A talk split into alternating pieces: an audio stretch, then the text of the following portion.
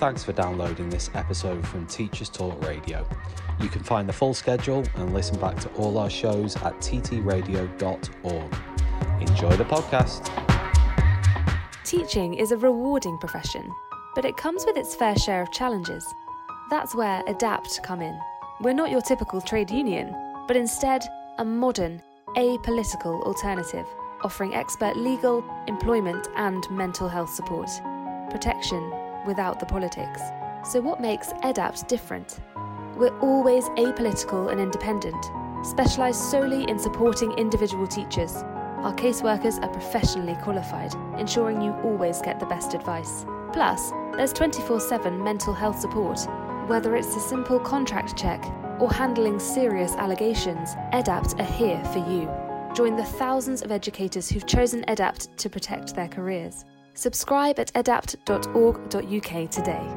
EDAPT, supporting school staff, protecting careers. And I hope you're well as well, sitting sitting comfy and ready for Teachers Talk Radio's Tuesday late show. That's what we're here for. That's why we've all gathered. And I can see actually my guest for this evening has already popped in. She's uh she's ready and raring to go. So uh, Rae, good evening to you, especially this evening, and I will come to you very shortly for this evening's topic, which is all about well, teachers who have either stepped down from leadership or just have never fancied it.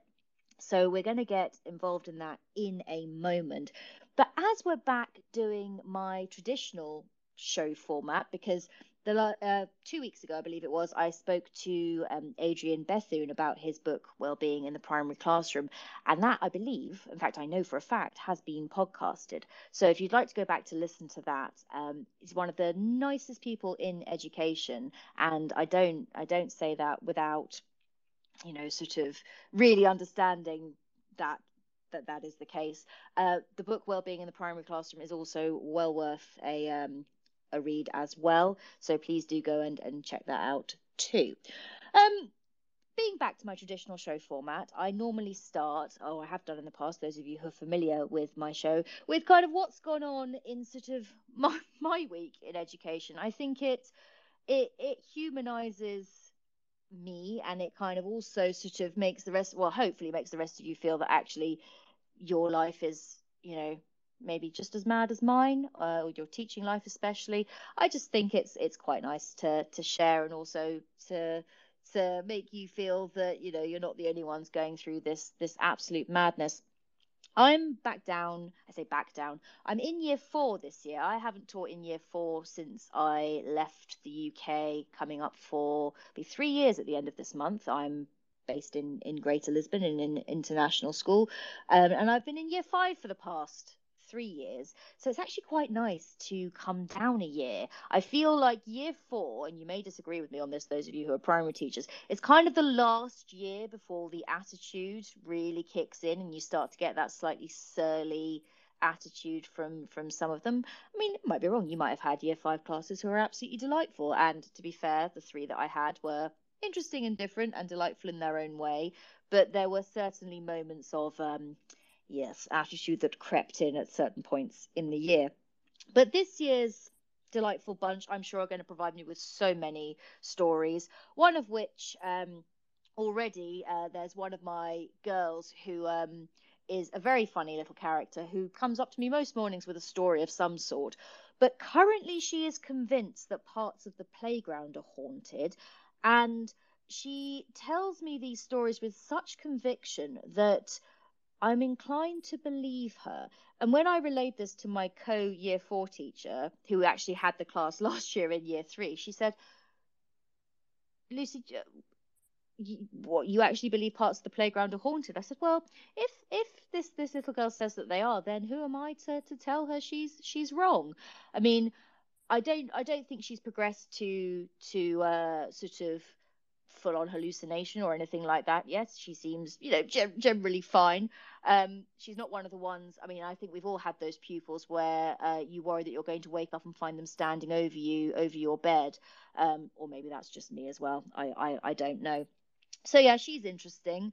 Um, got a few little characters in there. Some of them are. Uh, just hyper and, and animated and it's actually you know good good to see that they're that they're kind of ready and excited by school and others um are going to need some work they're going to need some uh some uh, jollying along but we're we're in it we're uh, up for it and uh you know they're just yeah they're they're good fun but um I don't think. I mean, I'm sure there have been weird and wonderful things that have happened already. Uh, I have to say, I do start try and start the day with a morning challenge, and some of them uh, have been sharing fun facts with me that they want to include with this. And some of the fun facts they've come up with, I've had to um, corroborate because we've got to be careful what we share in this day and age. But actually, large numbers of them have turned out to be true. Like, for example, and I know I'm deviating wildly here, but I will get to the point of my show in due course.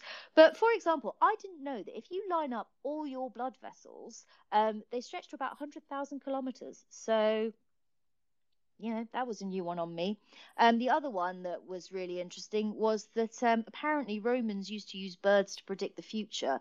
I'm not quite sure how they used to do this or, you know, in what way they did this, but hey ho, that is that is what uh, that is what fact finding is is all about. But uh, yeah, some of them I've had to um, I've had to look into. Um, there was one I can't remember the other day. It was something to do with superstition and birds and which directions they fly from. I've only ever heard that about cats. Cats, black cats walking from certain directions. One's good luck and one's bad luck. But I think it varies from culture to culture. So again, if you have any uh, any more information on that for me, do do do let me know. I'd be intrigued to intrigued to find out. Uh, in the meantime, I don't think anything else weird and wonderful has has has happened. So I'll let you know in a couple of weeks' time if I have any more stories about about my class. But I do have a, a yeah a good feeling that this that this lot are going to going to make me laugh and going to to keep me on my toes. So um, you know we've got all stuck stuck into term at this point. So I think you're starting to find out kind of which which personalities uh, are are well which ones are kind of going to challenge you and which ones maybe you're going to enjoy that that little bit more. I know there's been chat this week, a lot of chat this week about, you know, liking students and all the rest of it, and whether teachers have to like their students and, and this, that, and the other.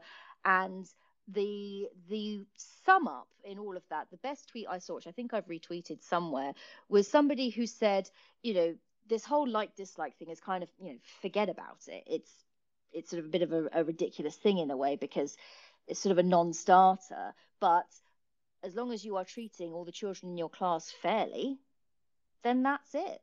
That's kind of the end of the conversation. And I'm inclined to agree, to be honest. You know, it's there are my last year's class were were very, very challenging as a as a cohort together. But I could tell you um, something lovely about every single one of them, even if it was a small thing. And there were some in that class who really pushed my buttons. They they did. But I made sure that I focused on those positives because that is what you do as a teacher. That is what you what you you know set yourself up to do. And I think as long as you are doing that, then there is no further conversation that needs to be had. But once again, I am digressing. So I think we should probably crack on with this evening's proceedings. And I can see Rae is waiting there very patiently. I will come to you in a moment. So, this evening, I wanted to talk about leadership.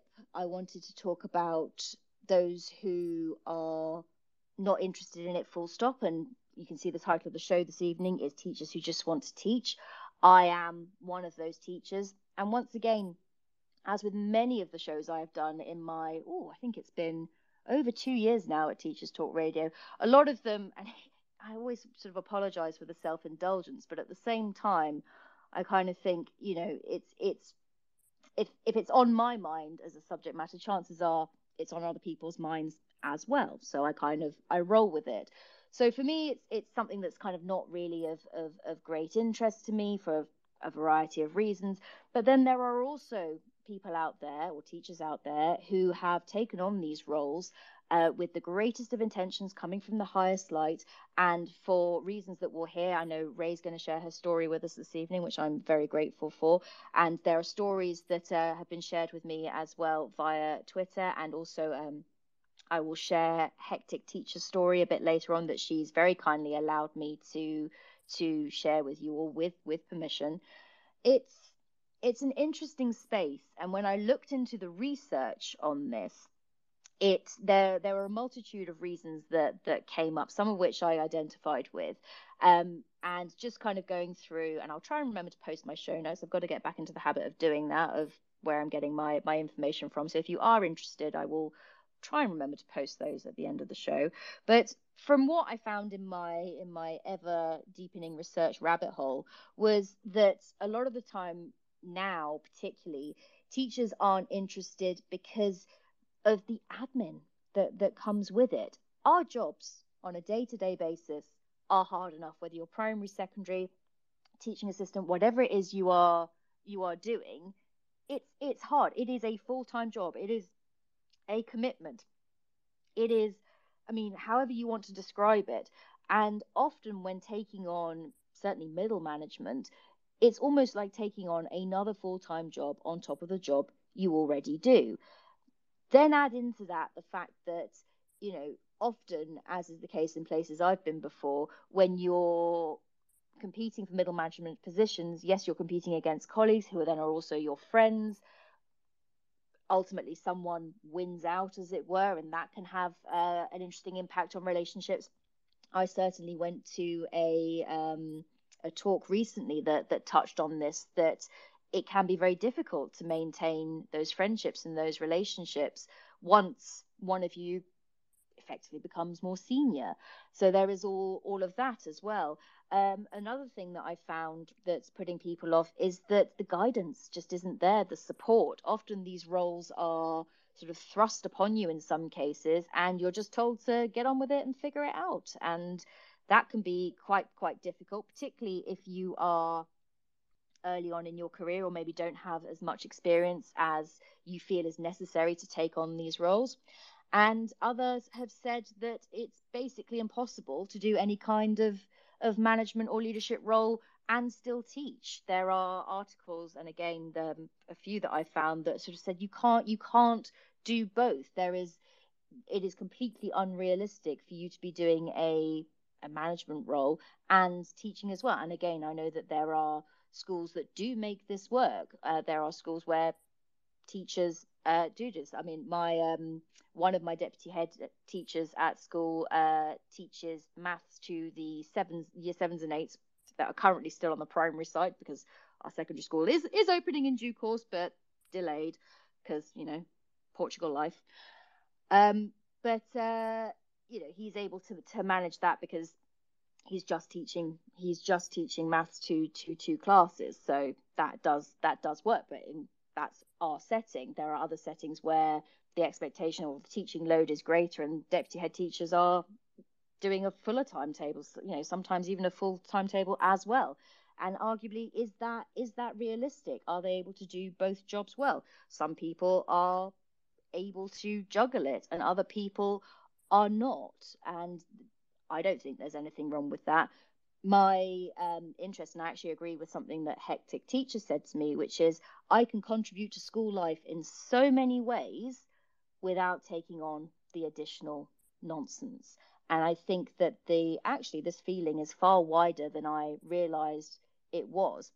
And funnily enough, my um, one of my year three colleagues is actually the when I say the opposite, that's that's not fair because she's absolutely, you know, committed to school life, but she's very much driven by wanting to climb that ladder, wanting to aim high, wanting to ultimately be a head teacher. I have from the outset never never had that interest, and uh, I don't know what that says about me as a as a teacher. In my mind, it it it doesn't mean I'm any less driven or ambitious but to the kind of the the untrained eye i guess or to people outside of teaching well why wouldn't you want to climb up get paid more etc well those of you in the know also know that these roles don't necessarily always again depends where you are depends what sector depends on a whole host of things but the uh, compensation as it were isn't all it's cracked up to be and i'm sure there are some of you nodding nodding vigorously at this and that you kind of do it more for the love of it rather than for the monetary side of it. But it does factor in, whether we like it or not. You know, if you are doing your full time job and the rest, then surely, you know, yes, there are rewards that come with that in terms of school life, in terms of, you know, things that you achieve and all the rest of it. But also, and again, maybe you disagree with me on this, there is a, uh, there, there should be a take home from that as well. But of course, certainly as far as the UK is concerned, teacher pay, among a whole host of other things, is a is a ongoing debate that we uh, that we won't get into at the moment. Instead, in the meantime, I am going to bring on Rae before she gets fed up of listening to me drone on. Rae, are you there? You I to... am. I am here. Good evening to you. How are you doing? Hello. Hi. hey. I'm I'm okay. It's been it's been Monday and Tuesday and it feels like a whole 5 days, but I'm here. Do you know what? It's so many people have said and I'm fairly sure we said we all said this at the start of last academic year, but the the sort of sentiment seems to be that I've never felt this tired this quickly in a term. Oh no, no, I haven't. Although my I, have just started a new school, so my perspective is skewed, and this is not a normal year for me by any measure. But um, it is it's ridiculous. It's it's I mean, ridiculous. I don't know. I mean, is it? Uh, and I, I, I need to come up with a better term for this. And I say this every time I use this turn of phrase, but go with me on it. Uh, do you think this is still the COVID hangover that is? Oh, ab- absolutely, absolutely, absolutely. I think it's. I think it's. I, I can't speak for anyone else, but I know for me personally, just coming back after six weeks, I think this was the hardest it's ever been, and I actually found myself wishing. oh, I'm gonna regret saying this. I found myself wishing for that first lockdown when it was sunshine all day, every day, and if you could just forget the fact that you know, if you could ignore the simmering terror of the unknown of COVID and the fact that, you know, the world was falling apart and people were dying, it was um in this weird way, kind of this strange break from the routine and it was sunny and then we had this bizarre summer of rain and I just it's been it's I've been in such a weird headspace coming back to work. It's been really, really hard to get back into it. And the kids, yeah. the kids mm. are I feel like the year seven. I have a year seven form for the first time wow. in my life this year first time in my life. And they, I feel like they are definitely COVID children.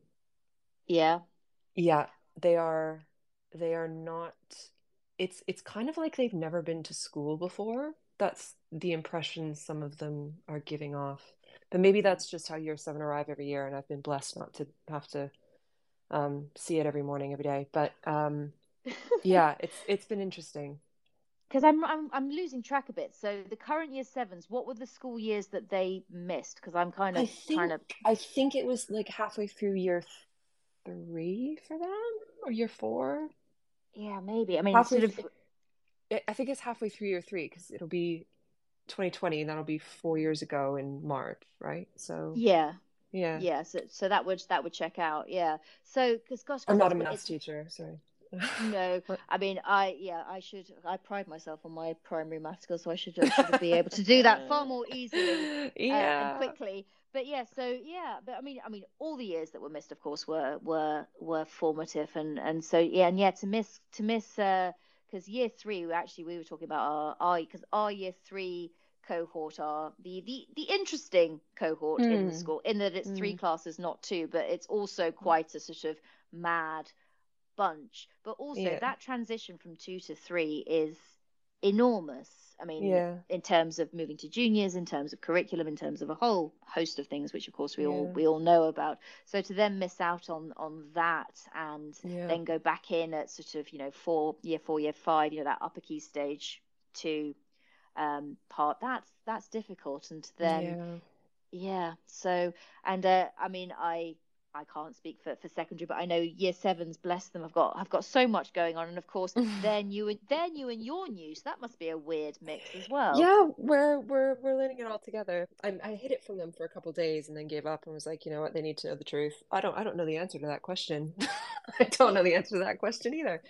Um, yeah, it's they've they've been they've been trying to help me as best they can, which is very little, and I'm doing my best to help oh, them. Bless so them. We'll figure it out. Yeah. So we kind of sort of got stuck in straight away there. So we need to kind of go back a, a little bit here to actually introduce you properly, Rae. So can you? I do this with all my guests. Can you just mm-hmm. introduce yourself, a little little bit about you and uh, where you're at currently in your teaching career? Okay. Um, my name's Rae. I am obviously foreign, so I'm Canadian, but I grew up in the Bahamas, and I came to the UK in 2010 uh, to do my PGC and was only meant to be here for I don't know three years, and I had this grand plan to teach in all these. Well, I guess BU, but secondary to go abroad and teach in all these international schools, and I just, I guess I, I just fell in love with London and didn't want to leave. Um, so I've been teaching secondary English in London for like since then, um, at two different schools, and then this past summer we've moved to Derby because oh, wow. marriage is about compromise. So I've started at a really, really lovely, very supportive school um, in Derby, and I am. I mean, as much as anyone can love the start of a school year, I'm I, I am loving it. So it's it's been a bit of a shock to the system going from, you know, the London that I know and and and those those um, demographics and, and those kids to Derby, but it is, you know, I deliberately chose quite a diverse school. I chose somewhere that I felt was welcoming and and cared about the students and the staff in the way that I thought that they should, and I think I've I think I've made a good choice. So, um, just a complete sorry, side side note question for you, mm-hmm. just as someone who is who is well, I've already lived in a lot of interesting places and uh, mm-hmm hails from Canada originally. How did you find the accent shift from, say, being in, in, in the South to slightly further? I'm always because my accent's so flat. I'm always fascinated by by it's, well how people okay. speak. So it's I mean it's not it's Midlands, so it's not yeah too different, except for this weird thing they have about calling everybody duck. That's a strange one. Um, it's uh it, it's not that bad. I mean, my wife's from Derby, so I've been around it for years anyway, and her family and so on. So it's it's not it's not that bad. And the kids, the kids, their accents are, don't seem as strong to me as a lot of the adults. And maybe that's because of the makeup of the school, or I'm not sure. Possibly. But yeah, it's it's um, not it's not. I mean, it's different, but it's it's not. Uh, you know, it's not like I can't understand them. That's fine. No, I was gonna say it's it's probably one of the ones that's that's not not its its own language. There are, you know, as I'm sure you know, uh, oh, yeah. parts of the UK that even those of us who, who oh, yeah, grew yeah. up grew up there kind of have to pause for a moment to go, yeah, just just just run that by me again. And you're trying not to be rude because you're speaking the same language, but in such a small collection of islands, it changes very dramatically yeah. depending. I mean, on... it's it's it's Derby. It's not Glasgow. It's it's fine. oh, you just, I mean, I used to be, I was a Samaritan for a couple of years and um, I did a Friday night, I used to do a Friday nine to midnight shift. That would be the worst situation to have to ask someone to repeat themselves 15 times. Yeah. And um, it wouldn't matter where you were in the country, you got calls pinged in from everywhere. And uh-huh. um, I have had a drunk Glaswegian on a on a Friday night. Oh no. Um, and goodness me, I I I did I did what I I did what I could. Put mm-hmm. it that way. I did what I could, but it was the it was it was a little bit of a a, a struggle. So mm-hmm. yeah, it's uh, I appreciate that Glaswegian can be a can be a tough one. But um before I you'll you'll discover, and I think I, I don't know if I said this to you, this show tends to ping off on lots of tangents, but I do try and focus. I do try and get to the point. So I I feel like we should uh, we should crack okay. on with um with now, the reason you have ended up on um, my my show this evening very kindly is to share your story of actually stepping down from leadership. Yep. Um, and uh, to sort of talk us through kind of well as much of the story as you are as you are comfortable with yep. because it seems like and again i don't know if this is in the wake of covid but there are i mean there's there's so much happening in in teaching particularly in the uk um i mean not only post covid but just generally i mean it seems every story coming out of the uk associated with education has some kind of negativity yeah. attached yeah. to it yeah. add into that that you know teachers are. I mean, the I think it was um, my uh, one of my fellow TTR hosts who said to me that I think it was forty thousand teachers. I'm sure he'll correct me if I'm wrong. Uh, I can see actually Tom HB is in and listening this evening. I think it was forty thousand left in the summer, um, yeah. and uh, there are currently something like ten thousand yep. jobs on TES. So I've got mm-hmm. the thumbs up from Tom there. The thumbs up, right. Good, good. Uh, well, not good. I mean, absolutely terrible. But but correct, accurate. Yes. Yeah. And of course, yep. in amongst all of this, there are situations in schools where, you know, schools are trying to run in a certain way. They're trying to, you know, do their best, but sometimes the the the leadership side is really the darkest side you can end up in. I guess. Mhm. Yeah. Yes. So, I mean, I don't really know kind of where you want to sort of begin with, where, with where story. To, where to begin? where, where, to, to where, begin? Where okay. to start? Um, all right, I'll try and. I mean, feel free to interrupt me at any point because this could, yeah, this could go on. So, I obviously came here by myself, did my PGC by myself, got a job by myself, had very few ties. I've got family in the country, but they're elsewhere. So, um, it there wasn't much tying me to London or the UK when I first came over in 2010.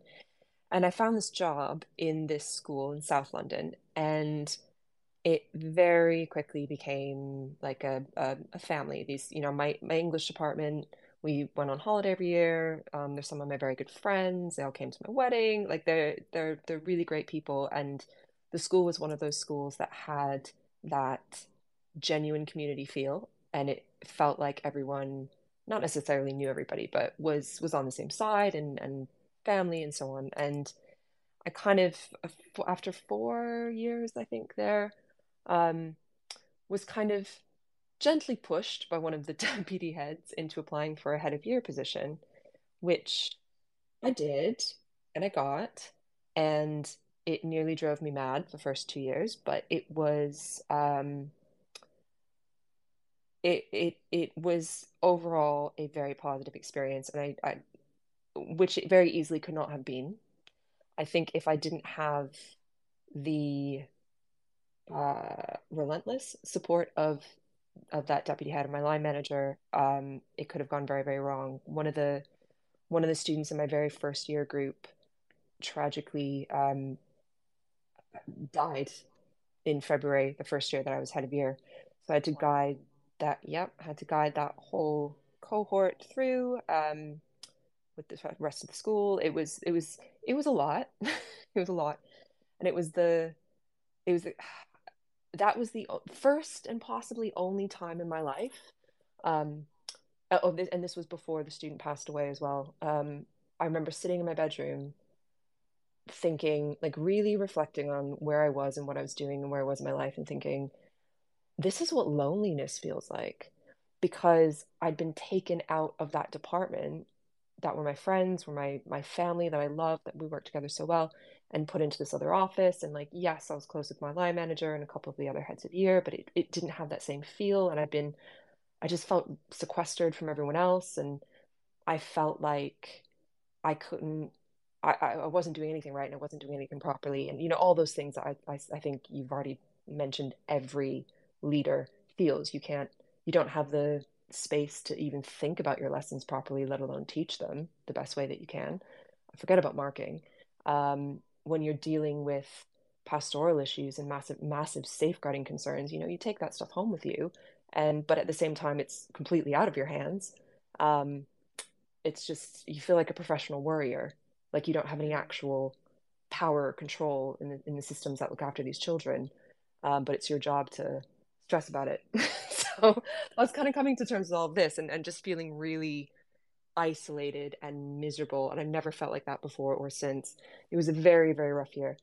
Um, and then things got better and it got, it, it, it did get slowly better.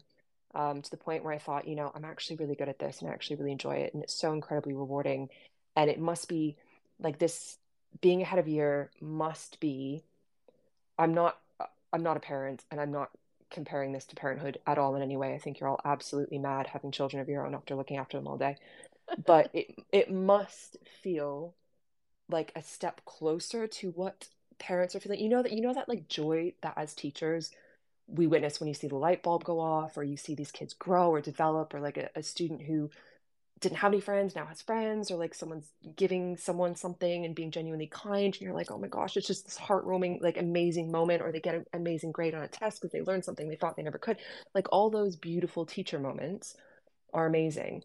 And then in pastoral you get the extra stuff as well that is it's so it's such a hard emotionally uh treacherous slog to get there but when you get it it's just it's from the perspective of the whole person in a way that you don't see in the classroom like it's just kind of a a bit more. And our you know it, it did get to that point where i was like this is this is good. Like i'm seeing the whole person. I'm seeing so much more of these of these young people and being able to help them in a way that I, I couldn't as a classroom teacher. Like i just didn't have the time and it's just this is this is worth it for me right? And that that feeling lasted. Um it lasted probably until i went to a new job um because i moved we moved from south london to east well west london actually to east london and the commute was killer so um started at a new school in east london and all of my employers shall remain nameless in this conversation, but this one in particular. I completely understand. Yeah. And it was um, probably the biggest mistake I've ever made in my life because I'd gone from this environment where, okay, I'm not saying everyone at the South London school was perfect. They're not, no one is. But it was, there was support there, you know? When we, mm-hmm when when the the new heads of year when I started because they changed from a system where it was non-teaching heads of year to teaching heads of year. So there were four four new teaching heads of year, and I was one of them.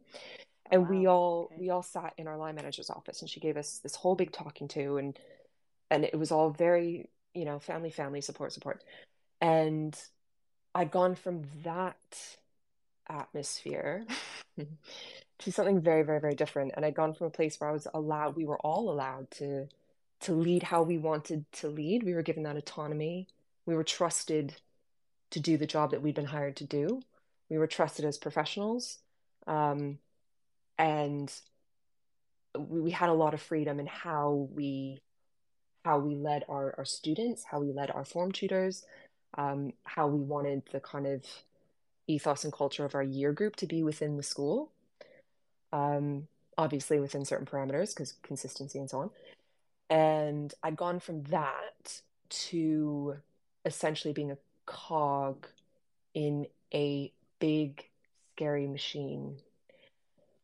And the worst, the worst thing I did was I, I went into I went into an interview for an English teacher, uh, for an English teacher position. That's what I applied for. That's what I went to interview for. And taught the lesson, got the tour, did the interview.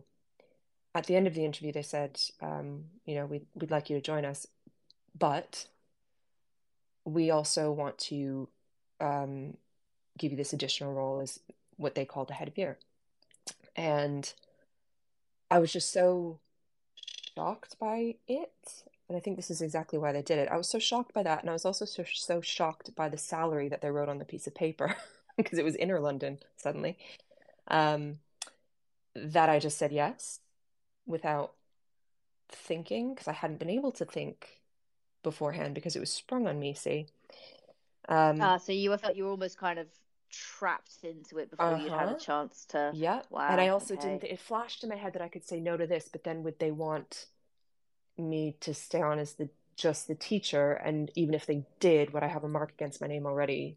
I just, I just, I just said yes, and that is the single dumbest thing I've ever done um, in my entire life because I don't think I think it takes a special kind of teacher and a special kind of school for someone to go into a new institution as middle or senior leadership. I think yeah. There is so much to be said for working your way up or at least spending a year getting to know the systems, the people, because there's knowing who the people are and then there's knowing the people, if you get what I'm saying. Completely. And Yep. And uh, getting, you know, getting to know where the classrooms are. I was getting told off in my first week because I went the wrong way down the corridor and was, you know, 30 seconds late to the room because I didn't know where the rooms were because I was new. And it was just little things like that. And and, and you're supposed to be managing a team of form tutors and being a leader for 400 kids in a year group. It was just literally asking the impossible. Um, and all of that kind of confidence i guess like all of the the security i had in myself in my ability to do that job and do it well and do it in my way just completely evaporated because of, it was such a different system. And, and if i'd if i'd done my research had the time if i'd you know i wouldn't have said yes to it. I shouldn't have said yes to it. Um and it was it was yeah mm. a really really difficult first year covid happened in the middle of it. Um all of this all of this was going on. And it was it was one of those one of those schools and i i i, I do think it's obviously it's the fault of the institution and the people who run institutions have names and addresses but it's also all too common from from so many different people i've spoken to that you're dropped into this position of leadership with little to no induction, little to no training, little to no. As I said, I didn't know where the classrooms were, and it's like I can study a map all a floor plan all day every day, but that's not actually going to get me to from point A to point B. Um, so little initial support for people Gosh. who are taking on these positions in new schools. Like, how much new do you want to throw at a person? And then turning around and, and pulling people up on the most insignificant of details. I got a telling off by an assistant head teacher one day because I didn't know the exact number of students in my year group who were absent that morning. Oh, blimey. Just, oh, yeah. Oh, no, that's tip of the iceberg. And I remember just looking at her and think, thinking in my head, but I was too like too taken aback by the fact that this conversation was happening for the words to come out of my mouth. Just thinking, the hell does that matter for? I know that doesn't matter. I know you're just pulling straws. I know you're just pulling things out of thin air just to get at me right now because that is an irrelevant no one I don't need to know that. You know I don't need to know that. Why are no. you like that that was the kind of thing you won't give me any support or training on how to do like the really important stuff and yet you'll turn around and do this. It was it was that kind of ongoing for for a good few weeks. Um it was it was horrible and things didn't over the next two years things didn't really improve they improved for a bit i kind of got into the systems figured it out. My my co year lead helped me tremendously. He basically trains me which is not his job right can i have been doing. Hmm. sorry Red, yeah. can i just cut in? Was that as a, a head of year or oh, yeah. it? Yeah, yeah as a head of year yeah sorry i just wanted to check that. Thanks sorry. No worries. Um and my my co-year lead was basically doing what should have been SLT's job in like it, inducting me to the school, you know, giving me any kind of guidance or training. He was having to hold my hand through things, which he wasn't getting any time or money for doing. Um, Gosh, because so no one else all, was doing it. all happening. So it was all happening. I mean, yeah.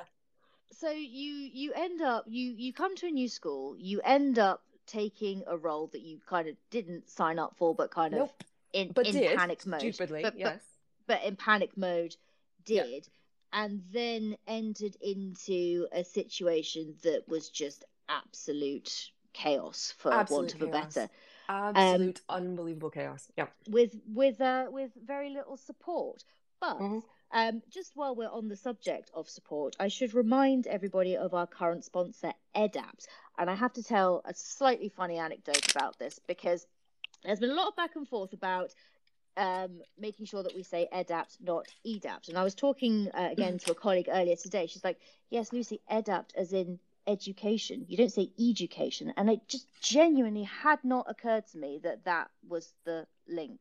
So just a bit more on, on EDAPT. They are um, not your typical trade union, but instead a modern apolitical alternative. And that's the important part. They are apolitical and they specialize in supporting individual teachers. So if ever you end up in situations like the ones we're discussing this evening, or indeed anything else, um, every caseworker is professionally qualified to ensuring that you get the best advice.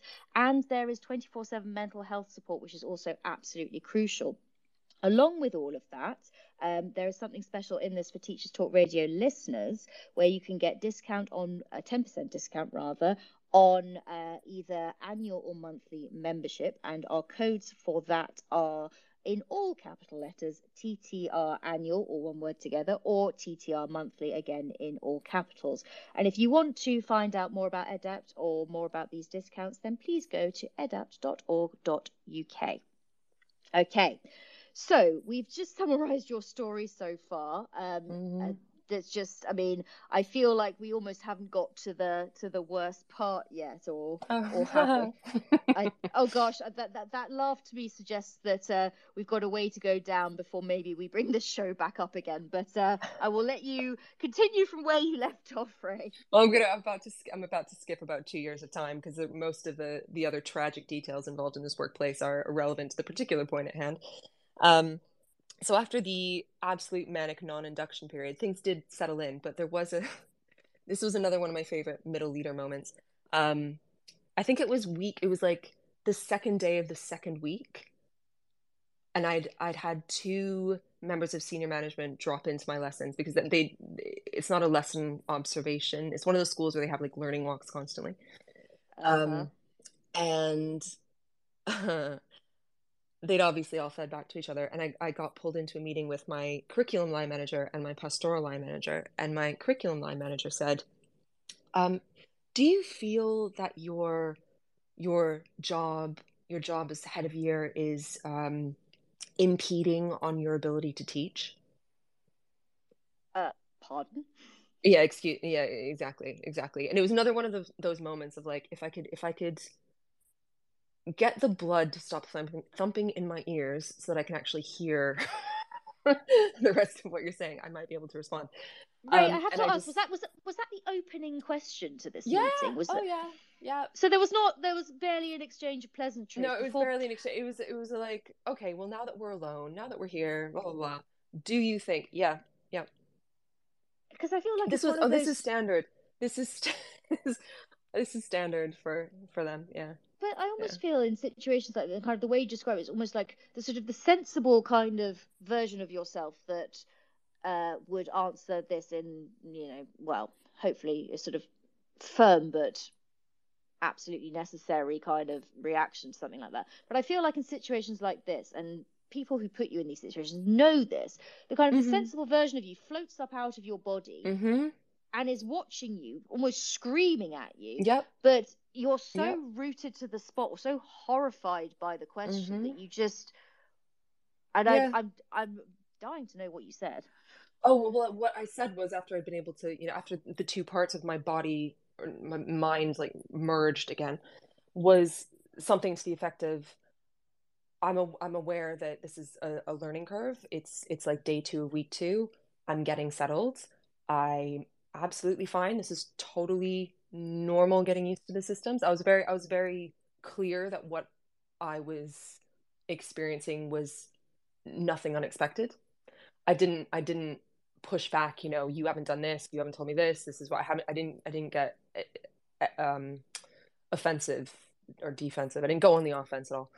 Um, but it was very no, everything is absolutely fine and if I need your help I'll ask for it. That was that was what I said in so many words but it was just but this is there's so oh it's such a dirty tactic by so many different people that it's not limited to that particular institution or those particular humans. It's it's i've heard of it done so many times to so many different so many different teachers. I don't know where this attitude comes from or where they're getting these tactics from but it's just shock and awe. You know you corner somebody and you pull out these unexpected cards and of course they're not going to know how to respond. Of course they're not going to be able to make their mouth move and match what's what's going on in their brain.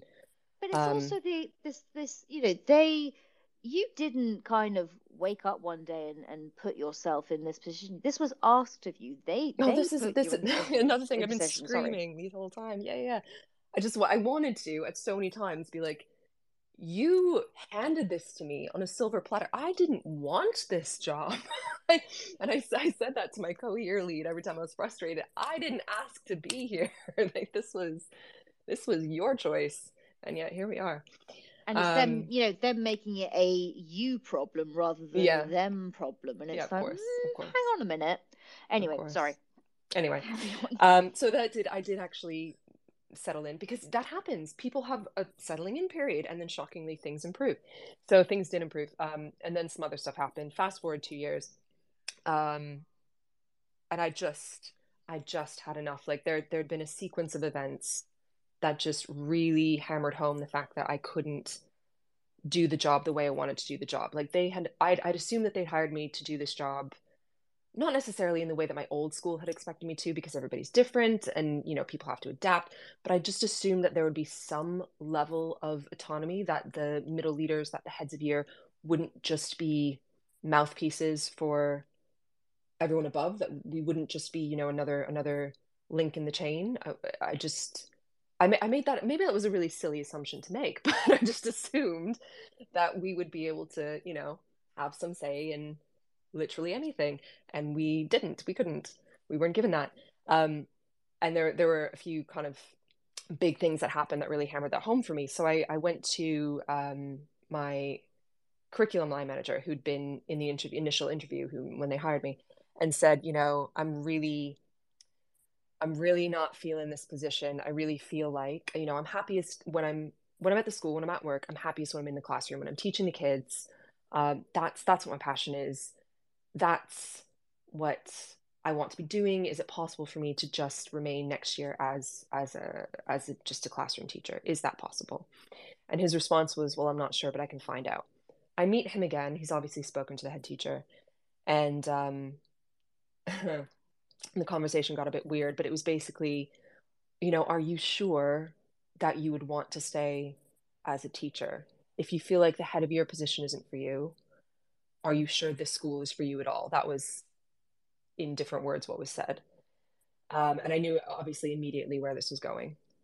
Wow. Um, so, the, and again, this is something that you know I I also feel is important in this conversation. It's it's and this is not indicative of all schools and we obviously need to be mindful of this it's not how can we support you what can we do to kind of yeah. do things to, let's have an open conversation yeah. about this it's it's it's placing it on the person mm-hmm. who is openly saying to you hey you know i am struggling here i'm not telling mm-hmm. you I want to give up or I want to leave. I'm telling you, you know, I'm still here. I'm still on board with the school. I'm still kind of this, but mm-hmm. I maybe just need to do things slightly differently not reading that as a as a cry for can you know I'm I'm looking to you to support me here, but to read that as a kind of well, you know, clearly you're not meet us halfway. Let's work together. I want to be yeah. here. Maybe we both value each other's input in this education thing. I don't know, but that's it, that's not the kind of school it was. It's the kind of school where anyone who vocalizes any sort of dissent is uh disappeared um, if you if you're you, not you don't towing... mean you don't mean you don't mean murdered, right? Oh well, you know, I mean, I've just I've just got this awful image of black that is, I've got enough. Listen, I've got enough facts. Dug. I don't need to make wild accusations. Um, they they they don't they don't like it. They don't like it when anyone doesn't agree with something. It's it's a problem, and people don't last after that. And I knew that going in, but I just thought I can't do this anymore. I can't be like I might as well I might as well be a robot. There's no humanity in this role for me, and so much what was of what was so important to me for so long about pastoral was the humanity of it. That you got to be a human being with other human beings and i don't have to right now worry about shouting at 12 year olds about apostrophes or whether they're sitting in their chair or whether their ties on like that's not the focus of this conversation and i i really appreciated that for so long and then suddenly that's not what pastoral was anymore and it really really ruined the job for me. And i thought if if going in and asking to downgrade myself to just a classroom teacher is going to make them want to kick me out then so be it. Like I'd, I'd, I'd suspected especially with everything that had happened recently that i won't get into um, i really suspected before i went in there and asked that that was where things were going to go. And and lo and behold they did. So um I thought about it and I thought like, do I want to do I want to fight this? Do I want to because I know that's what they want and I'm such a contrary little bitch that I didn't sorry that I didn't want right. to give them what they were gunning for because Okay. things like the professional relationship was so tense at that point. I didn't want to. I like I, I I was like I know you want to get rid of me, but I actually don't. I want to stay here and I want to teach for a year and just get a break from this pastoral stuff, especially in this school. Um, I thought about I thought about pushing back and just thought like nah. And then there was the other element. If you if you if you work in a school and you're a head of year or head of department or something with a title on your badge, right? You you've got a title. And then you demote yourself or you are demoted, but you're still in the same institution. That's going to affect so much about your day-to-day life. I was like, I don't know if I could I don't know how I would manage it facing the students that I used to be this big important person for and now wasn't. I don't know how I would engage with my coworkers that I was now on a different level to. I don't know how I would be being a form tutor under these people that used to be like I was suddenly thinking in all of this hierarchical way that I don't normally think. But And I thought, interesting as well. Yeah. Yeah. Uh, no, sorry to interject again. No, I it's know I'm fine. making a bad habit of this. It's, I mean, there's a couple of things you said. The, this idea of, you know, we are, you know, demoting yourself, coming back down to just being a classroom teacher. But, you know, this is the the job that we initially signed up for. It's the Mhm. job that has got huge value that we fight for every single Mhm. day. That we kind of, you know, Mhm. come up against a never-ending parade of stupid when it's kind of, oh, you know, Mhm. particularly you know i mean a primary example would be you know where we're we're told as primary teachers that we you know color in and babysit all day uh, or that you know the, or that you know the kind of age old you start at nine and finish at three you have the long holiday blah blah blah you know we we we're constantly dealing with that barrage of just i call Mhm. it stupid but because Mhm. that's what i feel it is um and yet you know this idea as well of kind of being being in a school irrespective of who you are as a member of staff and i talk to my um, kids about this a lot whether it is a you know if it's the dinner lady telling you to do something a teaching assistant a teacher whoever it is you address them and answer them with the same amount of respect that you would anybody else I Mhm. don't care who they are. And Yep. you know what what goes on in your kind of personal lives, family lives, whatever. That's your business. Under this roof, Mhm. everyone gets treated with respect. And Mhm. you know, because I can imagine you know the doing the somersaults in your brain as well, because you're still a member of staff at that school. You still deserve the same amount of respect Of as, as everybody else. But of course, you're Of you know when you've come from when you've had that, and because it, it is a hierarchy often in these schools, whether we like it or not, and it is and it is as much as there are, and I'm sure there are schools who say you know it's kind of um it's it's not hierarchical, it's not you know we we kind of all we're all in this together. Da, da, da. Rarely have I seen anything other than you know Mhm. actually there is the there is the head at the top and there is kind of it just depends on how they they manage that they can either be you know the sort Mhm. of i don't even know how to describe it the at the bad end of it or there are ones who really do try and kind of make as many things conversations as possible and aren't just kind of you know vomiting stuff down the line Yeah. and just kind of Yeah. hoping that it that it happens that was a bad turn of phrase um so okay so just to kind of put you because i, I realize i am constantly interrupting No, no, no, I need to be interrupted. That's fine. this idea of of sort of so how did you handle that so you you did step Well, down from the role I well, no, I just I just turned in Oh. my resignation letter. Um, okay so you didn't I just, just I, I decided I didn't want to, and there were a few there were a few reasons. One is I knew that I really I was because of everything that had happened and the way things had gone in the past few years. I just I didn't want to look at some of these people anymore. I just, I just really fair enough I just was I was kind of over it.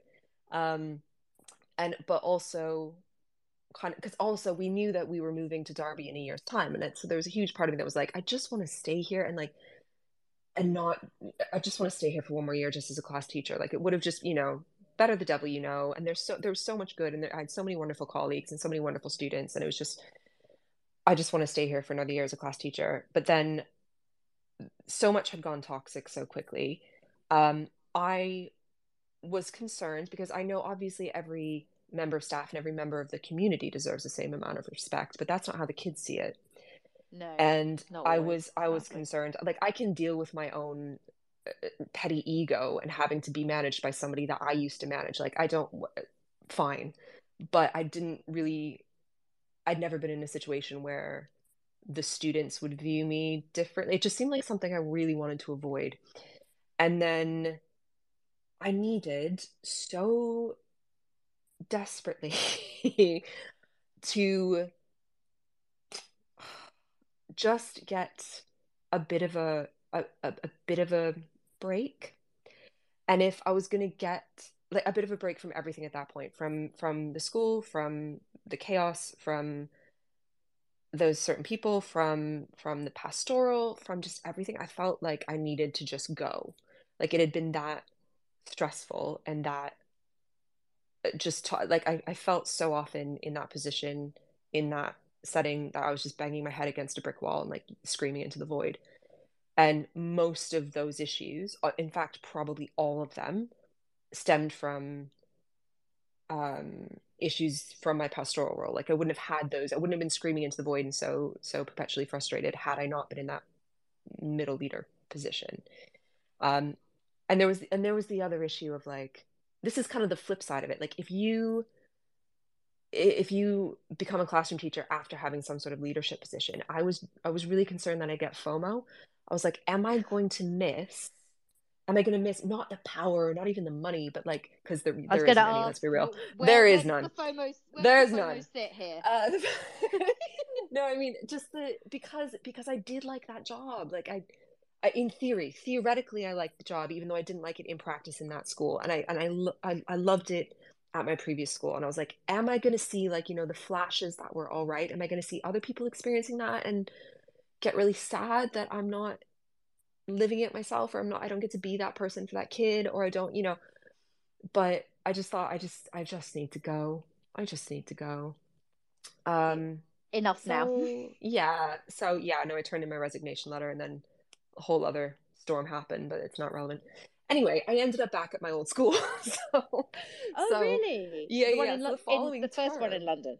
Oh, wow. Yeah, so okay. the following term, I ended up back at the school from South London that I loved so much, and it was they they gave me my old job back. Like they, I was I was a maternity cover English teacher, and then from September I was a head of year again. So all of last academic year, I was head of year eight at the same school, and they did this in spite of the the school I was at for those two less than two years, um, deliberately sabotaging my reference.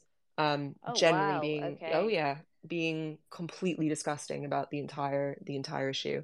Um, all sorts of stuff that I won't go into, but they the that first school knew me and they knew how I worked and they knew how I worked with them and they knew my impeccable record and they knew what I would bring to the job and they knew that they wanted me in that role as a middle leader in that setting. So so they took me back in spite of in spite of all of the drama and all the foolishness. And it was oh, wow. it was not what I was expecting to end up as a head of year again. so it was like one more year of constant chaos. Um, but it was I think it was necessary because I needed to be reminded that, you know, so many of the issues we face in schools in this country are because of the larger systems and the government and the funding and the the bigger picture. But the day-to-day stuff is is is so much the school. Yeah. and the same the same teacher can be absolutely brilliant or on capability depending on the school they're in. And your story is very much living proof that the school environment, the people you are interacting with, the people that are meant to be there supporting you, it's an absolute game changer because mm-hmm. you know you, I mean, ended up back in your original kind of, I'm going to call it your happy place if you like. Yeah. um, in you know because and and knowing that you could that you could do that that role because you've done it before and done it very successfully with you know all the support in place that you needed Mm-hmm. But the the other spot, and I think again this is um, a huge part of, of what we're talking about this evening. It is so dependent on either the reason people do not go for it in the first place, or mm-hmm. end up stepping down from it because it is just not worth dealing with the bombardment of expectation from people who are completely unreasonable them, themselves or have kind of got to a point where they're completely out of touch with what is kind of going on on the ground as it were mm-hmm. yep and I, I do feel that because so, so many teachers, like so many of my form tutors and so many just colleagues have said to me, you know, what's what's it like being ahead of year? I'm, I'm really interested in pastoral. I find this really interesting. But and I always tell them like it's it's the best and the worst job in in the entire place. Like it, it's it is so emotionally soul crushing um, when it's rough because you see and hear things that no one, let alone a 12 year old child, should have to experience. Um, it, it can be really, really, really rough. And also, just dealing with the endless behavior is the most frustrating thing in the world. And the constant abuse from parents is mm. absolutely surreal. Um, but it can be the absolute most rewarding thing because you're still you're still teaching you're getting you're getting those teacher moments and you're getting these other these other pastoral moments as well that that so many teaching staff miss out on and it is it is a really wonderful thing but you really gotta you really gotta know the school and trust your SLT and trust that they've got your back and that they are going to support you with things because you don't you don't mess around with safeguarding and no one sure. should ever be put in a position on a separate note no one should ever be put in a position where they're hearing you know receiving the kind of disclosures that you're going to get in in a pastoral role and not have some sort of support yourself as a member of staff. So and training as well. I mean it's yeah. it's i mean i know that and of course we will have all been through this recently but every year every school if they're not there should be but i'm fairly sure the vast majority of them are you go through your basic safeguarding stuff. It's the same mm-hmm. thing that you go through every types of abuse, all the rest of it, all the things mm-hmm. that you are very, very well versed in, but you have to go through as a matter of policy, all the rest of it. But in terms of, but that's just kind of admin. You sign the policy, tick, read it, done it, yeah. blah blah blah.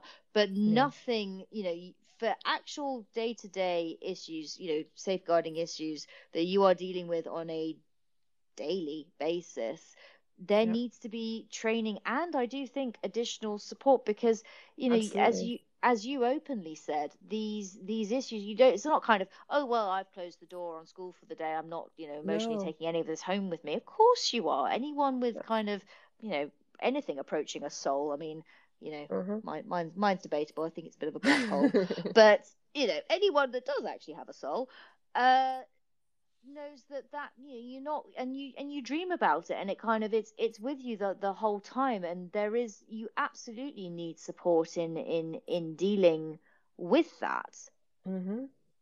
and i feel like it's and pastoral is i don't want to hammer on about this too much because it's not it's not like heads of year are the only middle leaders that exist.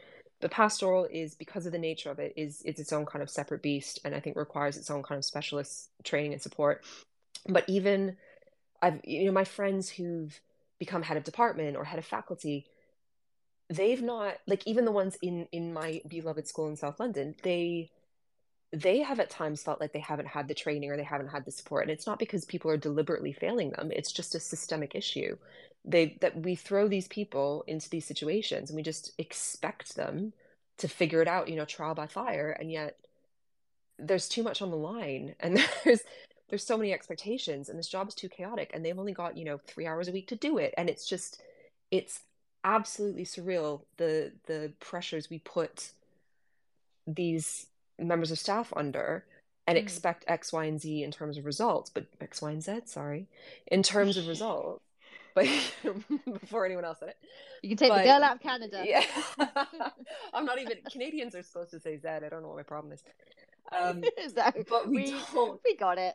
Yeah, we don't. We don't provide this. We don't give them the steps and the, and the support and the training wheel sometimes to to make sure that they can produce X, Y, and Z. And it's just it's and and that is going to come down to you know SLT in schools not having the budget, not having the time, not having the resources, and it just keeps getting bigger and bigger until you realize that you know education in this country sure. is an unholy mess. Um, but w- but we wear i mean obviously we wear so many hats i mean mm-hmm. whatever you want to call it on a on a daily basis and i read something recently that i think was actually um, about the ongoing sort of debate and debacle surrounding um, trauma informed practice and this article which i think again is somewhere on my on my twitter feed um, which i can repost uh, again um, was suggesting that actually you know it's almost a little bit insulting to people who are psychologists, um, counselors, things like that, to suggest that we as teachers even begin to to match mm-hmm. up to that. I mean, this is just an example, but yet the stuff we are dealing with, you know, most counselors, psychologists are kind of, you know, they go through, as we were well aware, years and years of training to yeah. even begin to unpick that. And, and they all have supervision. They don't like you would never like therapists and counselors have people that they go to to talk through complex cases and discuss the the mental and emotional impact on them and how they can cope with it. And yet we expect teachers of, of any kind anyone anyone working in education anyone who, who works with young people to somehow be able to take this on and just what go home and take a nap? We don't we don't show the same that'd be, professional that'd nice. courtesy. It's it's it is really really bad mm, it is it is uh it is a lot but in the interest of because I did say you know we'd have to bring this all down before we bring it back up again, and I am determined yeah. to to bring it back back up again because I think it's important that whilst we share the you know the the very real realities that's I think that might be a tautology.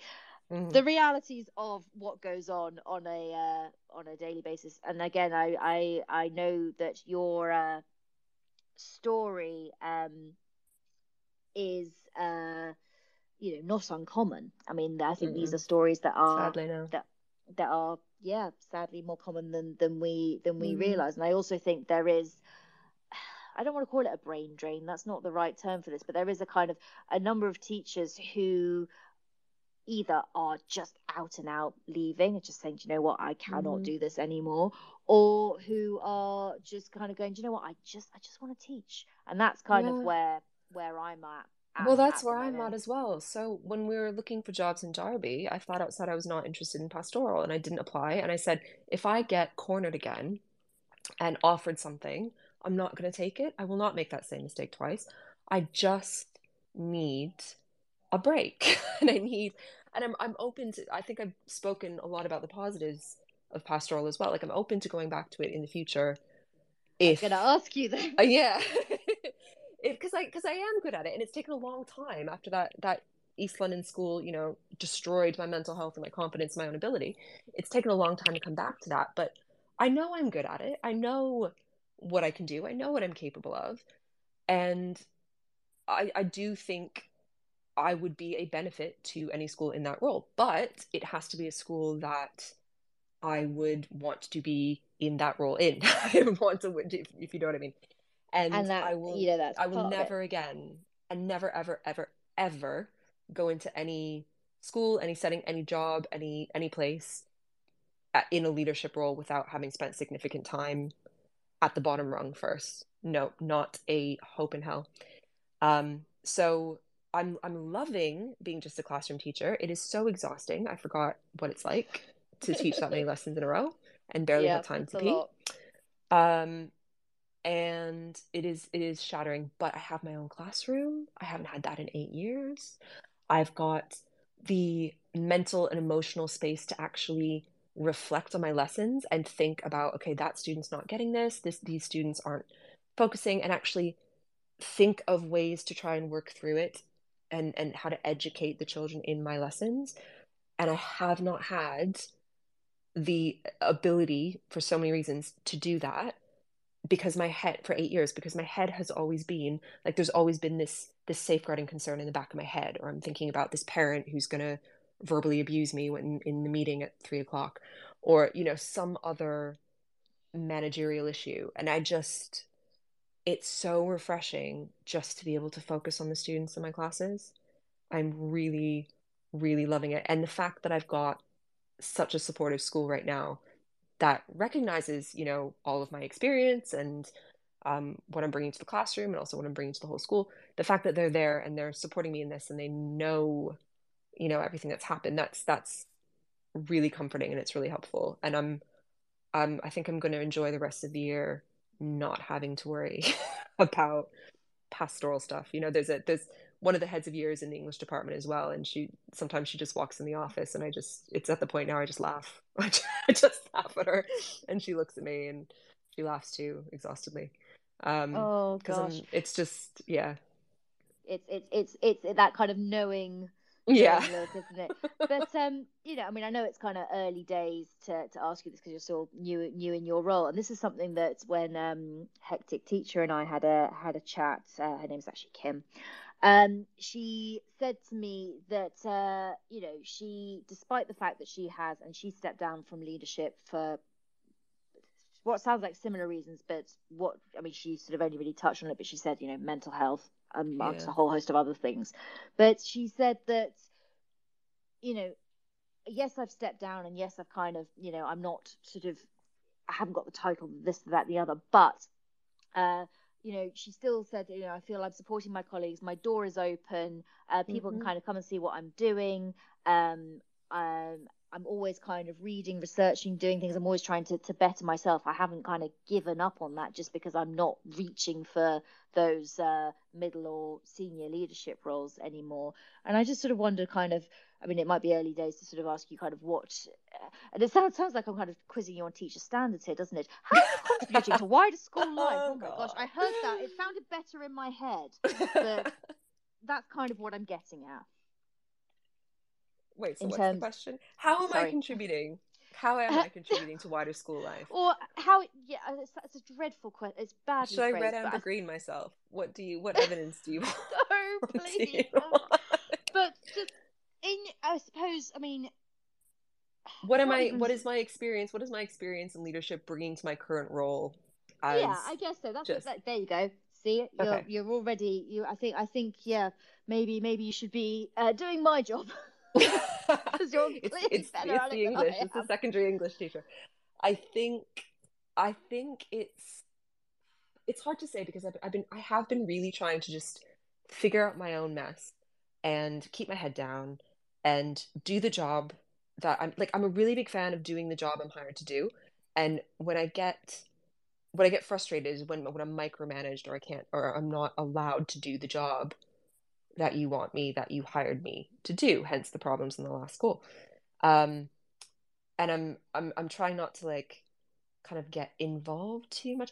So we whenever we have meetings and we're talking about schemes of work and again this is refreshing for me because i haven't been able to participate in those conversations while actually listening to what people are saying for 8 years because i'm always either not in the meeting or i'm thinking about you know what i'm supposed to think are more important issues like safeguarding concerns. Um, so I'm actually contributing to developing schemes of work and adapting the curriculum, and it's just I'm I'm involved in the process in a way that I I haven't ever been, and I wouldn't be able. Well, what I'm I'm, I'm bringing the experience of the other school, but all both schools, because I learned a lot about teaching and and teaching different things to different kids in different ways in in both of those schools. Um, I'm bringing that experience. I'm bringing my over a decade of of educational experience, and people are actually listening to it and valuing it, and that is such a wonderful feeling. Um, and then just in terms of like as I said, I'm a year seven form tutor for the first time. I've been ahead of year for years eight to eleven, two years each. Wow. Wow. Um, I've had a, a- a- my form.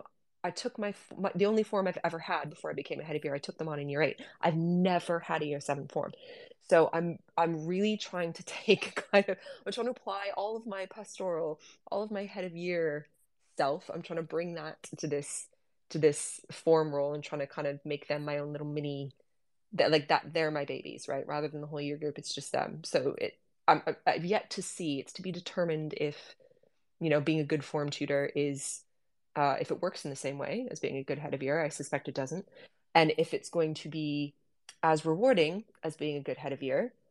Not sure about that one. Um, jury is still out, but we'll see. Um, so I'm still I'm still using everything I've I've I've done and kind of applying it consciously to to kind of all aspects of my job and all the the extracurriculars and things. So it's it's I, I don't feel like I've started over. I don't feel like I've gone back to I don't feel like I'm on the bottom rung. I don't feel like I'm an NQT or an ECT again. I don't I don't feel like that because I'm a different oh this sounds awfully cheesy. I feel you know I'm a different person No. because of all of my experiences. Um I think that's and I that's just saying it's what- it's what you feel. Yeah, it's Yeah. it's it's working so far. and I think that's that's really good as well, and it's it's.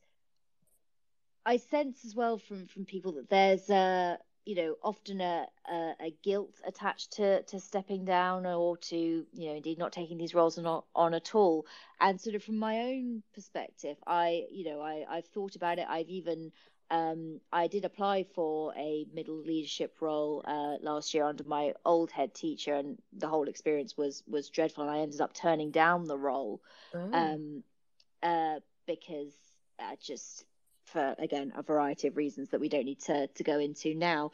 But then I sort of sat sat with that, and I thought, you know, am I kind of shooting myself in the foot career wise? Mm. Am I mm. never going to kind of be considered for anything again? Am I ever going to want to go for anything again? But then I thought, no, do you know what? I ran the school council last year. I'm running it again this year. Um, I'm a, I'm a house leader. Um, there's all kinds mm-hmm. of bits and pieces that I do. You know, um, I've just um, we have different kind of um, we have a sort of school uh, overlord. We're part of sort of a cluster of schools kind of around Europe, around the world actually. Mm-hmm. And um, you know, they kind of have sort of things that they want us to do um, and different communities and things. So um, I've yeah. kind of you know linked to outdoor learning and things like that. And I thought, you yeah. know, there are and as you have clearly said, there are ways to really, you know, contribute and kind of be part of your school community without having that title. And it's not saying, you know, none of this conversation has been about, I mean, yes, okay, you know, in sharing your story, of course, there is a kind of oh, some people maybe sitting there going, "Oh gosh, I'm never ever going to touch any kind of leadership ever again." That's not what this whole show really no, was, uh, was about. No. And I was kind of worried when I sort of initially set out to do this thinking oh gosh the the idea is not to be negative. It's to kind of shine a light on the idea that you know it's if you don't want to do it that that is fine. But also stepping away from it is okay if it's it's not for you. But also you know looking for schools where you can do it and do it yeah. successfully which and and trying it out you know because it, it, it worked so well for me for so long and then suddenly it didn't and then it did again but i still need a break. You know it's that's normal too to to experience different things in different settings and and want to take a break break from something. I'm not saying i'll never go back. It just you know changes as good as a rest. I, i've got a whole different set of problems now that i'm enjoying solving. And and and i just need a bit of a respite. And and that's and that's okay. And i've got I, I don't anticipate that being a problem. Well let me put it this way. If if i ever interviewed a different school for well i wouldn't I wouldn't interview at a different school for a head of year position. That I wouldn't do that again. Um, but if I ever go to a different school, or or if I apply for head of year position at this school, at my current school, I I'm, I I don't anticipate having a problem explaining any of that to them. Uh, that kind of leadership gap in my resume, because to me it makes perfect sense, and hopefully it makes sense to other people as well. All of the reasons I've just covered, it's it like it's okay, and any school where they would look at that and and look at someone who's taken a break or step back or oh heaven forbid decided to actually focus on their teaching when they can give 100% to it. Any any school that looked at that and thought that was suspect or somehow a, a problem or a red flag that's not a school you want to work for. So i'm okay with it. Yeah and i think that's really important uh, advice as well. It's it's to because at the end of the day we're the ones that have to you know lie in bed at night look look mm-hmm. at ourselves in the mirror live in our own heads however you want to describe it. And you know we have to be at, at peace with that. And of course you know there are going to be you know when you kind of do these interviews which by the way most of which has, have lost the plot. Again that's a whole other um, show or discussion where the, the, i mean some of these whole day interviews i only ever did one and i came away from it in tears and vowed never again.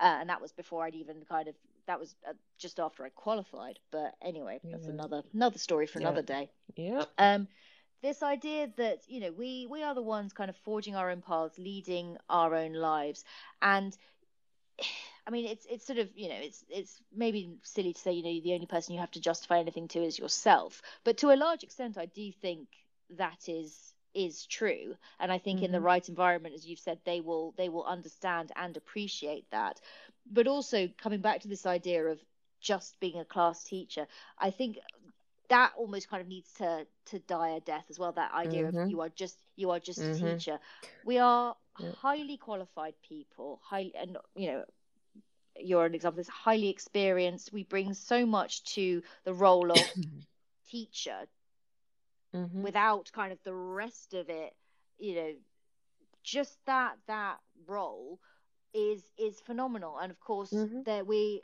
as I said earlier in the show, we are constantly fighting the daily battle against the parade of stupid from the media, from the general public, from and it's not everybody, but it's you know, But it's a lot. It's a constant barrage It's a lot. and Yeah.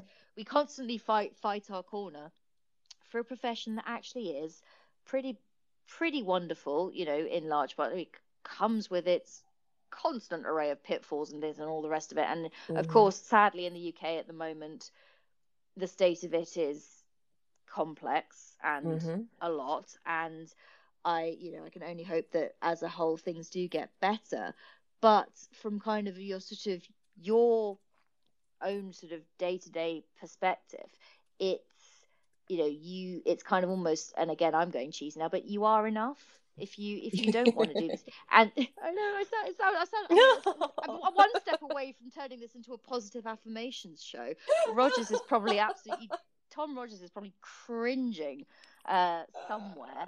Um, sure, i I'm sure other people are kind of dying a bit inside, going, "Please don't say anything soppy anymore." It's, but it is, it is true. I know these things and these comments are naff and all the rest of it. I know we laugh about it, but the But the it's true. is this is what we are we are living and you it Yeah. it is it is you know you're not you're not any less of a teacher No. because you don't want to do these things but equally in the same vein if you do want to go for it you need to be well i was actually going to say ask you more of this sort of Mm. your advice to people considering uh, middle management or considering uh, you know stepping up into it whether it's head of year head of subject whatever it may be mm-hmm. those certainly more those middle tiers rather than you know i suppose this could apply Yeah. to deputy headship and headship as well i mean i guess why not Yeah. but Well, I feel going I to- feel like yeah. sorry, I was just gonna say I feel like people who who are moving into SLT territory, they've got like that's not something you do just to try. I mean, anyone I've spoken to who's in a, on SLT, anyone I've talked to about this or similar issues, it's it's always clear they've either said directly or it's it's very very clear that that's that's been the goal or it's a step toward another goal. Like they've they're the kind of people that want to be at at least a certain rung on the ladder or they want to be in that position to try and make particular like affect particular changes in the institution. Like you don't you don't do that unless you've got specific reasons for it. And i feel like that has to come from the individual. It's one of those it's i mean this is just my viewpoint but i feel like you have to be driven to do that I, it's not something i would ever suggest having seen some of my very good friends really struggle with and be very successful at um, SLT stuff.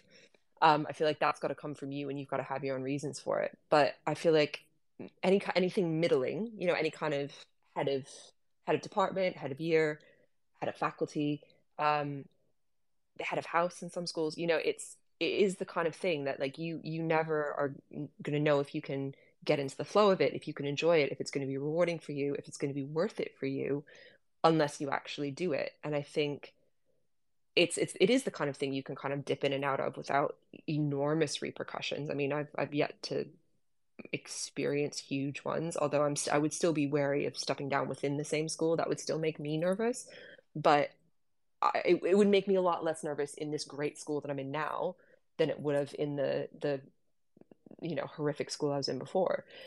I think I think the first thing which is what what I did when I was kind of pushed into the head of year thing initially was just speak to as many people in that role in as many different institutions as you possibly can. Like we've got like my go-to for um talking to teachers or finding um teachers in particular positions is the the union WhatsApp groups that I'm in.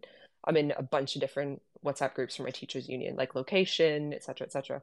Um, and that's a really good way to get in contact with people. Obviously, there's Twitter or whatever it is these days there are so many different ways of of contacting teachers in in those positions across the country or around the world and you need to speak to people from different in different settings to get the full picture um, and speak to more you know as many as you possibly can and that that's going to give you a clear idea of like what the daily life is like. And um, and Oh, people have come up to me yeah people have come up to me and been like oh what's what's head of year like what's pastoral? Like and i've i've said to them on more than one occasion i'm having a really bad day right now so i'm going to tell you right now what i think. Ask me tomorrow as well. Or like come back to me when i'm when i'm smiling and you're gonna get you're gonna get so you're gonna get a though. much fuller picture of of what it's like because you need to hear the good and you need to hear the bad um, before you make any sort of informed decision. Yeah, Um, but it's said, yeah, that about teaching generally. Don't don't Yeah. ask me right now. Yeah. Oh, ask me right now. I always tell them because this is, you know, you ask me at this point on this day, and this is the answer I'm going to give you. But also, there's there is more. There is there is an and here. So Yeah. getting getting the full picture and talking to people, I think, is super important. Oh, most definitely.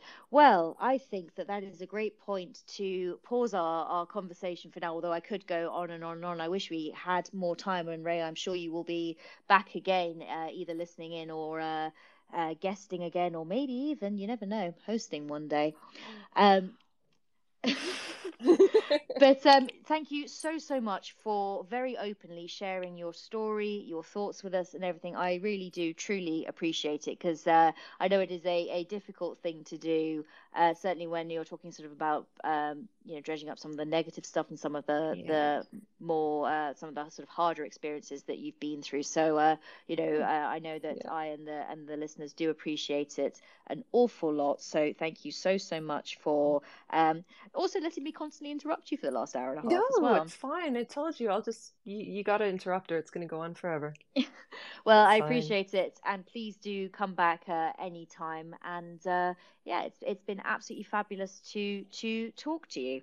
Yes, thank you So- much for having me. Oh, anytime. So uh, Rae, there talking about her experiences. Um, well, being in middle leadership uh, or in um, head of uh, head of year role, stepping down, going back in, and at the moment, well, we're going to try and step away from just class teaching, but at the moment, enjoying the experience of being in the classroom, classroom teaching, and all that, all that involves, because you're never, you are never just a teacher. Let me tell you, never just a teacher. Um, just a quick reminder that our sponsor for this show is uh, EDAPT, who are kind of an alternative to a union, really, and they are apolitical and independent, and they specialize in supporting individual teachers. Um, if you are a member of EDAPT, you get an individual caseworker should you ever need them, but hopefully you won't, uh, as well as 24 7 mental health support. And if you want to know more, you can go to edapt.org.uk. Please do also bear in mind that TTR listeners um, get special discounts at the moment, either on annual membership using the code all capital letters, all one word, TTR annual. Please spell annual correctly. It's got two N's, which I forgot about earlier. Uh, or TTR monthly, again, all capital letters, all one word. And that will get you 10% discounts on either monthly or yearly memberships. Um, any other life happening? Let me think about this. Oh, I suppose I should tell you what I'm up to in two weeks' time when I'm back on TTR's airwaves again.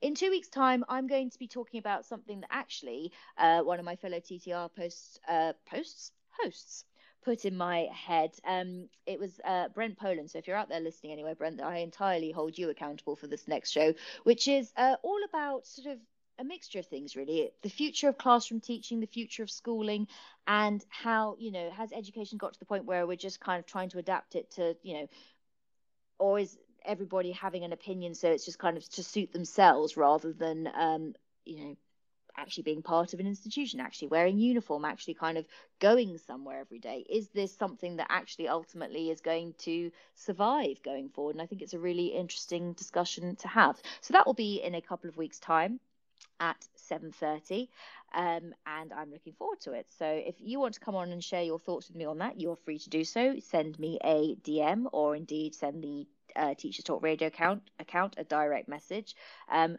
or indeed if you have any suggestions of shows you would like to hear or things that you would like to hear discussed, it might not necessarily be me, but one of the other hosts might take up the mantle on that for you. And on that note, what I should say is if you fancy sitting in the chair, um, which is actually your sofa or any comfortable space in your own home, and uh, hosting Teachers Talk radio shows, then also send us uh, a direct message through the Twitter account as well, because we are always looking for people. There are always opportunities available. So if you are thinking about it, this is something I really would encourage you to to go for. Um, so you might feel a bit iffy about going for middle leadership, but you definitely shouldn't feel iffy about joining Teachers Talk Radio because we are quite a nice bunch, actually. So we're, we're all right. Bit bit bit frayed around the edges, bit loose around the edges, but other than that, you know, all right, really. Um, I think I'm going to leave it there for this evening. And Emily is Also- starting in about Oh. 30 seconds. So if I you want to listen sure. to that, I Go sure. over there. double check. Sorry, Rod. I think she is. I think she is on in a minute. Um, uh, yes, and that's over on good old Podbean, right? Yeah, so you just listen to that on the website. Or go on to the website. Yes. I did. I should double check with you because I saw it on the schedule and I was not 100% sure. But yes, what's she talking about, Roger? Do you know? I don't know actually, but I'm sure Okay, it'll well. be very good. I'm sure it'll be very good. So if you fancy more Teachers Talk Radio content this evening, Emily is starting right now. So I'm going to disappear so you can all go and listen to that or indeed catch up with Bake Off, which is what I'm going to do right now. So have a lovely rest of the week and I will talk to you all soon. Teaching is a rewarding profession, but it comes with its fair share of challenges. That's where EDAPT come in. We're not your typical trade union, but instead a modern, apolitical alternative, offering expert legal, employment, and mental health support. Protection without the politics. So, what makes EDAPT different? We're always apolitical and independent, specialised solely in supporting individual teachers. Our caseworkers are professionally qualified, ensuring you always get the best advice. Plus, there's 24 7 mental health support. Whether it's a simple contract check or handling serious allegations, EDAPT are here for you. Join the thousands of educators who've chosen EDAPT to protect their careers. Subscribe at edapt.org.uk today. EDAPT, supporting school staff, protecting careers.